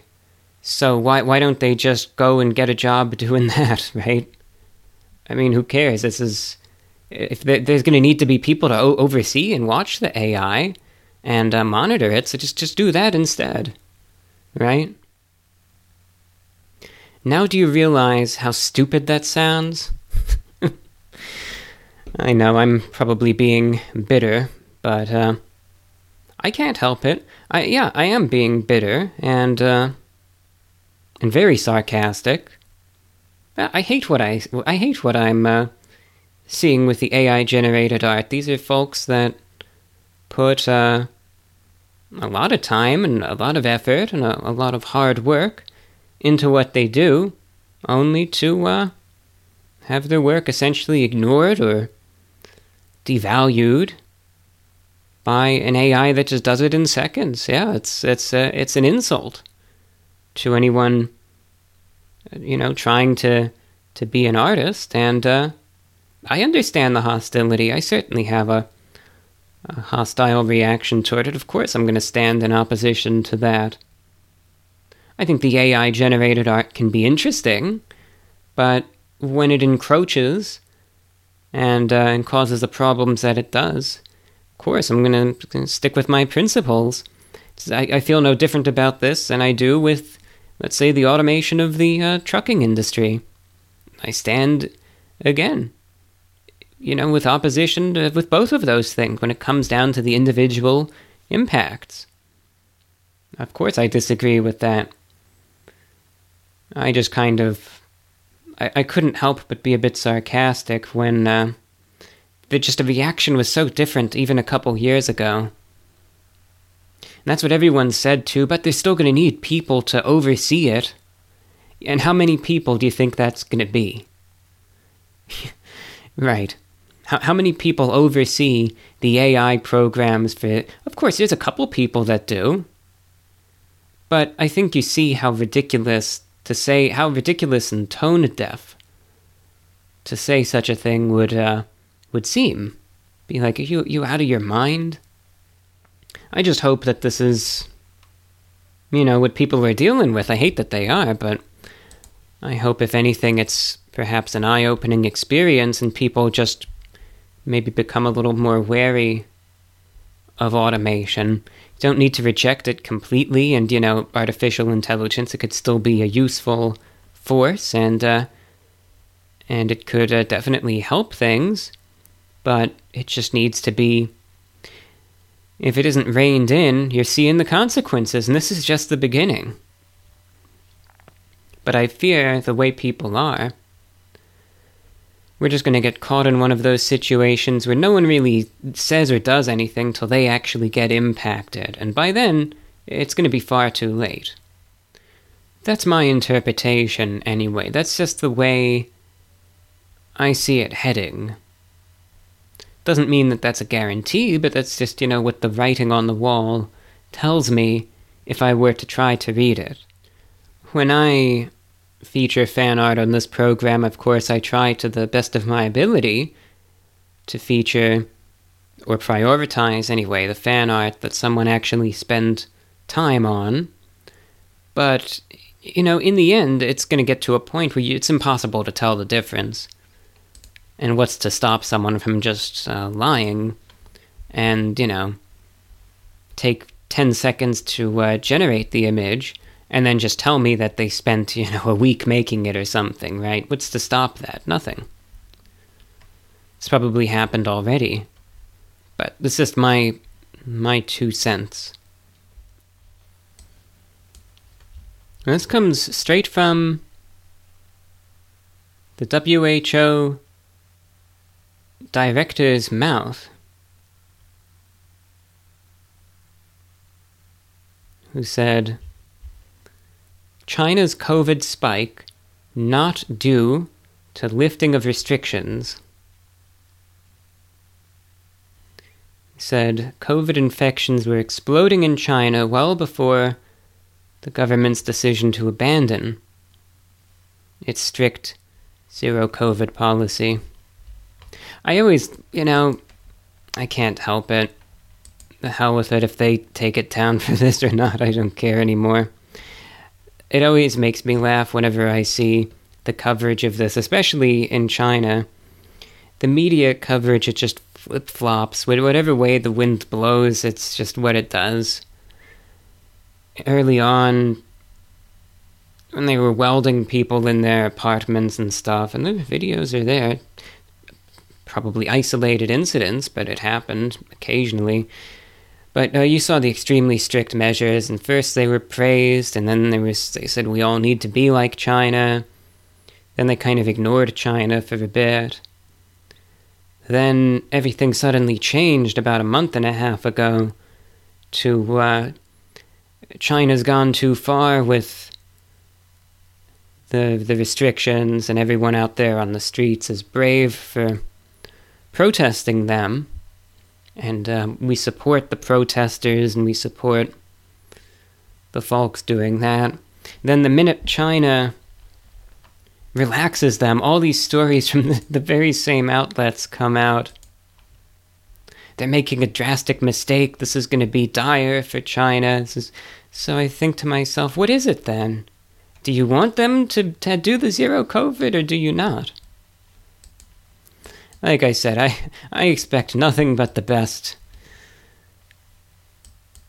But uh, it just it makes me laugh. Like I said, I expect this, but it's just too good. It's just too good.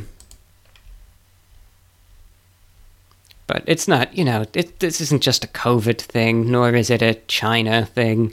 It's been like this always. It's any way the wind blows, this is just what they do for anything.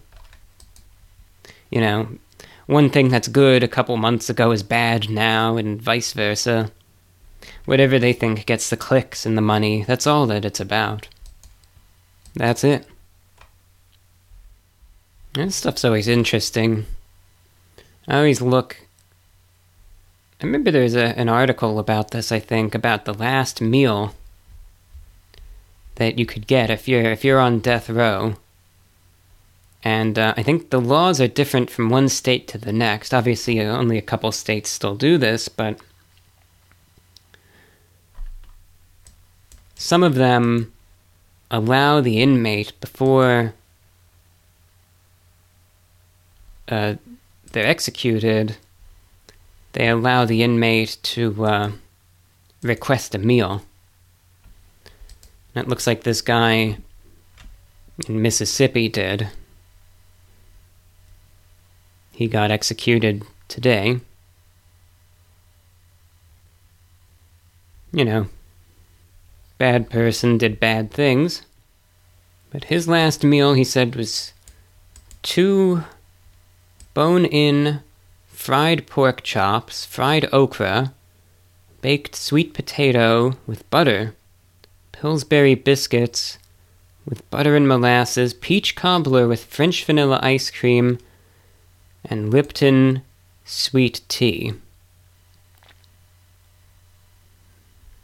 So, some states allow folks, you know, within reason, to uh, have a last meal of their choice. And other times, I think some states, might be Texas that I'm thinking of, doesn't anymore. I know there was one instance where there was some guy, and like I said, I think it was Texas, where some guy ordered a ton of food and then didn't eat any of it. Yeah, this was the one. This was, the, yeah, this was it. It was just this absolutely absurd, and I think it gets to a point where, you know, it has to be within reason. Like, it, it's, it's, um... It's got to be within reason. Like I said, I don't even... It's just a tradition. When you sometimes see these people, you think, why should they even be catered to with a last meal? Why should they get all this... Why should they get all this food for what they for what they did? Last meal or not, you know? Do they? Is that something that they deserve? Do they deserve that feast? Yeah. It's, some of them, I wouldn't necessarily say so, but, you know, it's. I think it's a tradition. And, uh... yeah, this is the one I was thinking of. There was one back in twenty eleven. This guy, all right, this is what he this is what he asked for.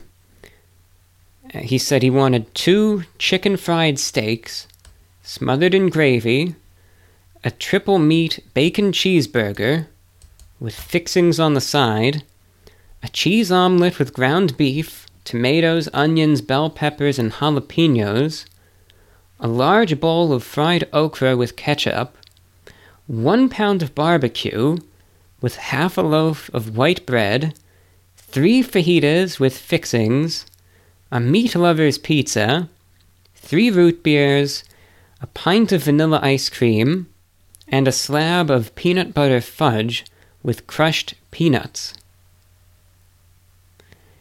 That request was granted. So all that food, they, they went out and they either made or got for him. but he refused it when it arrived, saying he was not hungry. And uh, after that, Texas uh, stopped granting, I think, the requests for some of the inmates. I don't know, you know, because some of these people, they're not right in the head to do what they did in the first place. But who knows if it was just his perception of reality. I mean, more likely than not, he was probably doing it as an F U to the to the system and said, oh, you know, F you, I'm going to order all this food and then I'm not going to eat it, and what are you going to do about it? But uh, I guess it's kind of morbid to say this, but it's, you know, an example of one guy ruining it for everyone else, for, for all the other well-behaved death row inmates. But that's the one I was thinking of. But some states still do. And then I think if... in the states that allow you to choose, if you decline, I think there's just some sort of pre-selected, you know, default meal that they'll give you. Might just be like the regular meal. But I remember that one. And then I think there was... there was one guy... this was the one where uh, he got the meal. He wanted lobster tails and some other stuff, but he, he requested to watch the Lord of the Rings film trilogy while he ate the meal. It's a good way to try to buy yourself some time right there. Excellent films, you know, but especially if you went with the extended, you know, or the director's cut or whatever it was called. You'll kind of buy yourself some, some extra hours doing that. But I don't think these requests, you know, I, I don't think they're legally binding or anything, so it could get to a point where they could say, all right, this is ridiculous, you know, you're not, you know, you're not immune from getting uh, executed just because Lord of the Rings is on. It's not like there's anything to it, or... they'll take him away, and and all of a sudden the Supreme Court is going to issue an immediate stay because, you know, he didn't finish watching his movie. I, I just I don't think it's it's I don't think it's an honored agreement like that. It's just more of a more of a glorified, I think, gentleman's agreement just based on tradition. And that's all there really is to it. Finishing the broadcast, how about I open up the email real quick, and uh, let's just get to a, a small handful of just some emails at random, just for the fun of it, for a little variety perhaps. V O R W I N F O at gmail dot com if you would like to uh, send in any comments, questions, pieces of feedback, et cetera. Let's just take a quick look. Let's see what there is. Sean is checking in. Sean in Wisconsin. I was wondering if you are a fan of A twenty-four films or not. I really enjoyed The Green Knight and thought that Hereditary was genuinely terrifying. Recently, I was looking through their online store and saw that they had a series of zines on the internet. One of these was guest edited by Beau Burnham, and he used your photo for the cover. And it looks like you were written about within the zine. Were you aware of this? Seems like a cool piece of media and supportive of your work. Would love to hear your thoughts on this. I don't know if you knew about this, just had to tell you. Uh, so thank you, Sean, in Wisconsin.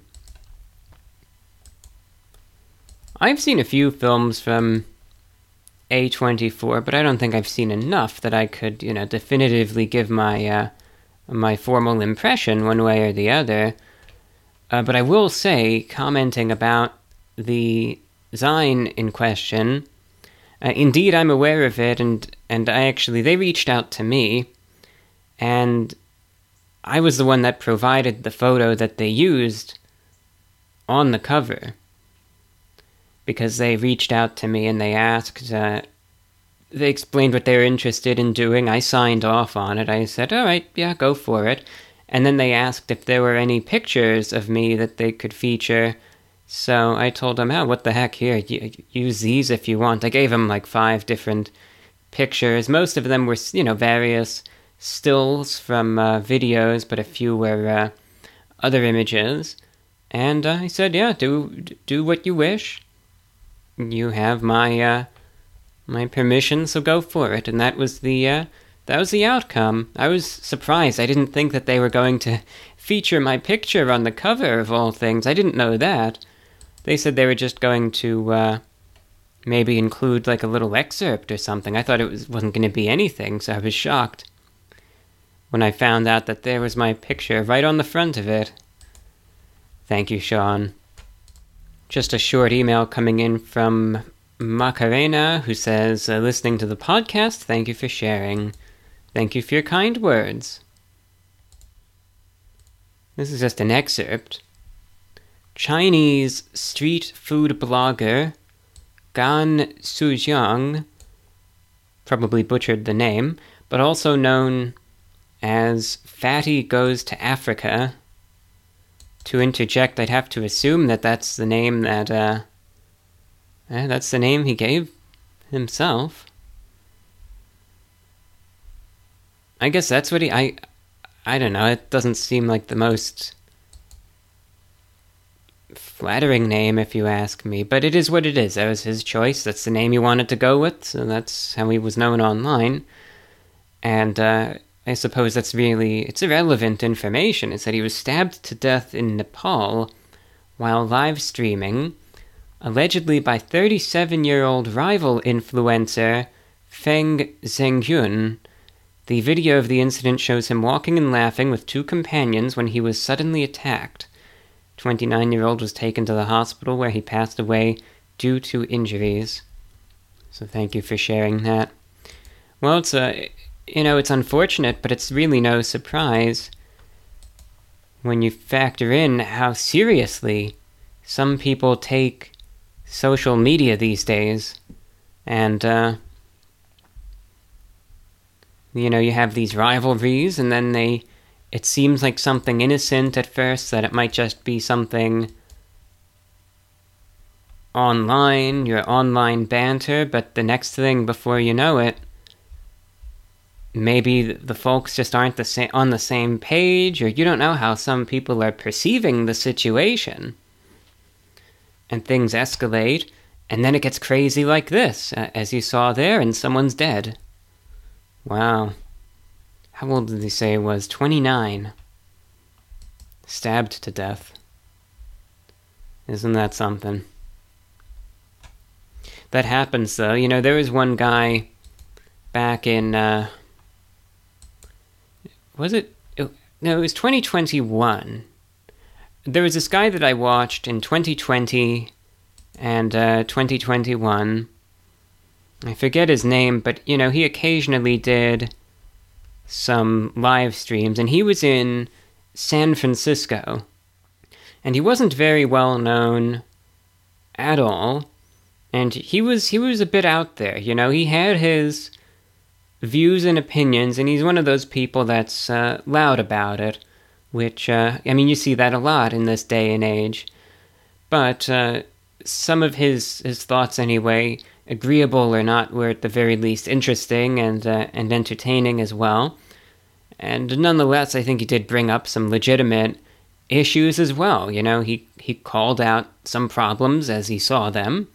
And, uh, and they're legitimate problems, and nothing still has been done about them. But sometimes when you're very loud about things, you, I think if you're going to do that, you have to understand that you're making yourself a target. Now, if you accept that risk, and ideally you have ways to combat that risk, or you're prepared, or you have, you know, vari- whatever it might be, still, it's, you know, you're putting yourself at risk. But if you're going to go out and you're going to make a big, you know, a big deal out of things, and you're going to just be loud and et cetera, like I said, there's just going to be that potential for things to happen. And indeed, he had gone for he would also do this stuff at night. He'd walk around the city in the middle of the night. And uh, for a while, everything was fine and was left alone. But sure enough, one night, he's out doing his thing. Everything seems normal. But uh, these two guys decided, I guess, that uh,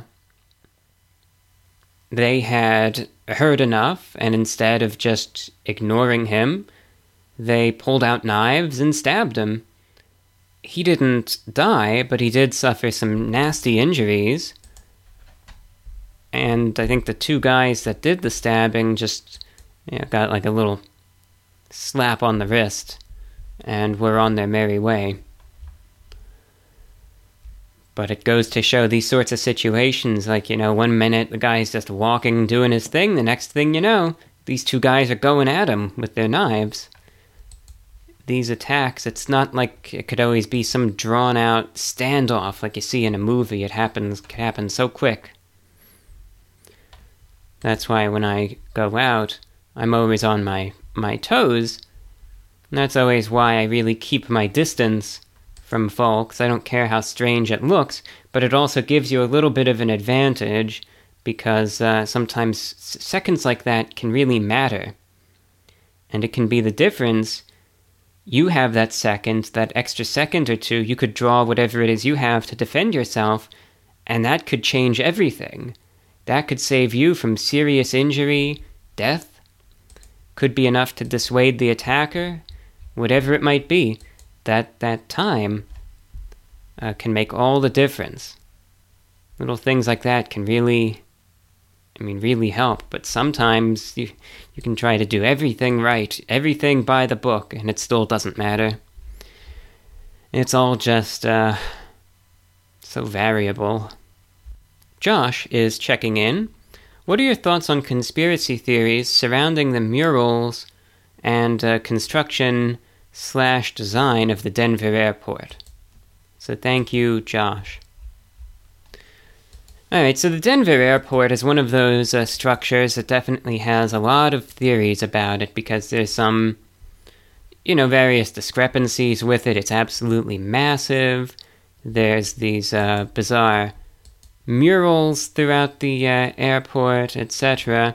Some people say that these murals are signs kind of pointing to various hidden functions to the airport and perhaps Uh, some ulterior motives behind some of the the activities, or perhaps I should say some of the malevolent actions that go on there.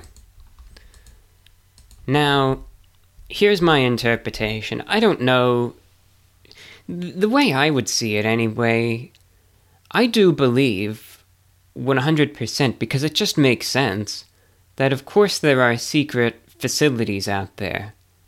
You'd have to be out of your mind not to think that there uh, that there aren't. Of course, it's when you factor in any major government or any just major any government. Of course, there's going to be the things that you see at the surface level, and then there's going to be uh, other things going on as well, right? That's just common sense stuff. Anyone who thinks that all these governments, and even you could lump in big corporations with that too, because some of them are just as powerful as some governments, that they're open and honest and transparent about every single thing.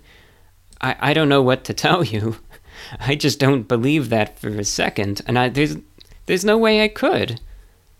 It just doesn't make any sense to me to, to think that, but you know, some folks do. It is what it is, whatever floats their boat. What is it to me? Uh, but nonetheless, so of course it makes sense, and there are, I'm certain, various hidden facilities for various purposes. I wouldn't be shocked at the at the very least if there are various underground facilities as well, uh, or if there are various facilities built into, uh, let's say, mountains, et cetera. Kind of like that one west of uh, D C, right? What is that one called? Mount Weather, I'm pretty sure. And I think that there are other facilities just like that as well. Uh, but it makes sense, of course, that these sorts of underground facilities exist, you name it. But to have something in a place like Denver Airport, maybe, you know, hiding in plain sight, right? That's possible. But I don't know, it just seems like if they want it to be so secretive, you know, this is a big country, there's a lot of land, there's a lot of places, uh, such an installation could be constructed. I just don't know if it would be the smartest thing to make something right there at Denver Airport. But what I will say is I do think that, that some things uh, certainly occur, and I think that there's some symbolic value to certain things anyway that sometimes I feel like some people, they just treat current events or whatever just like a joke, and, and they do things just to poke fun at people, and, uh, and they kind of get off on it. That's what I think anyway, because I see some things and it's just like, you know, you, you see it and you think they gotta be, they're, they're doing this just to F with everyone because they know they can. I don't know if the Denver airport is something like that, but I could just see some people having a sense of humor thinking, we're gonna put it right here, and uh, we're gonna put it right under their noses the whole time, and then we're just going to manipulate it in such a way that the whole population is going to gaslight the folks who think that there's something here, and they're all going to be telling the people who actually uh, know the truth that they're crazy, and, and we're going to love every minute of it.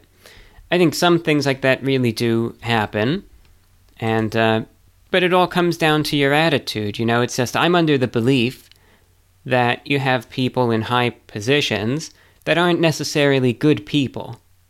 So it just makes sense to me that some of those people would then mess around with people's um, minds and do all this sort of stuff all the time. They, they love doing this, like I said. That's just my interpretation. But, you know, the Denver airport, the way I've always seen it, to me, I think it's just an airport. But who knows? Maybe there's more to it, but from my understanding, it's I think it's just an airport.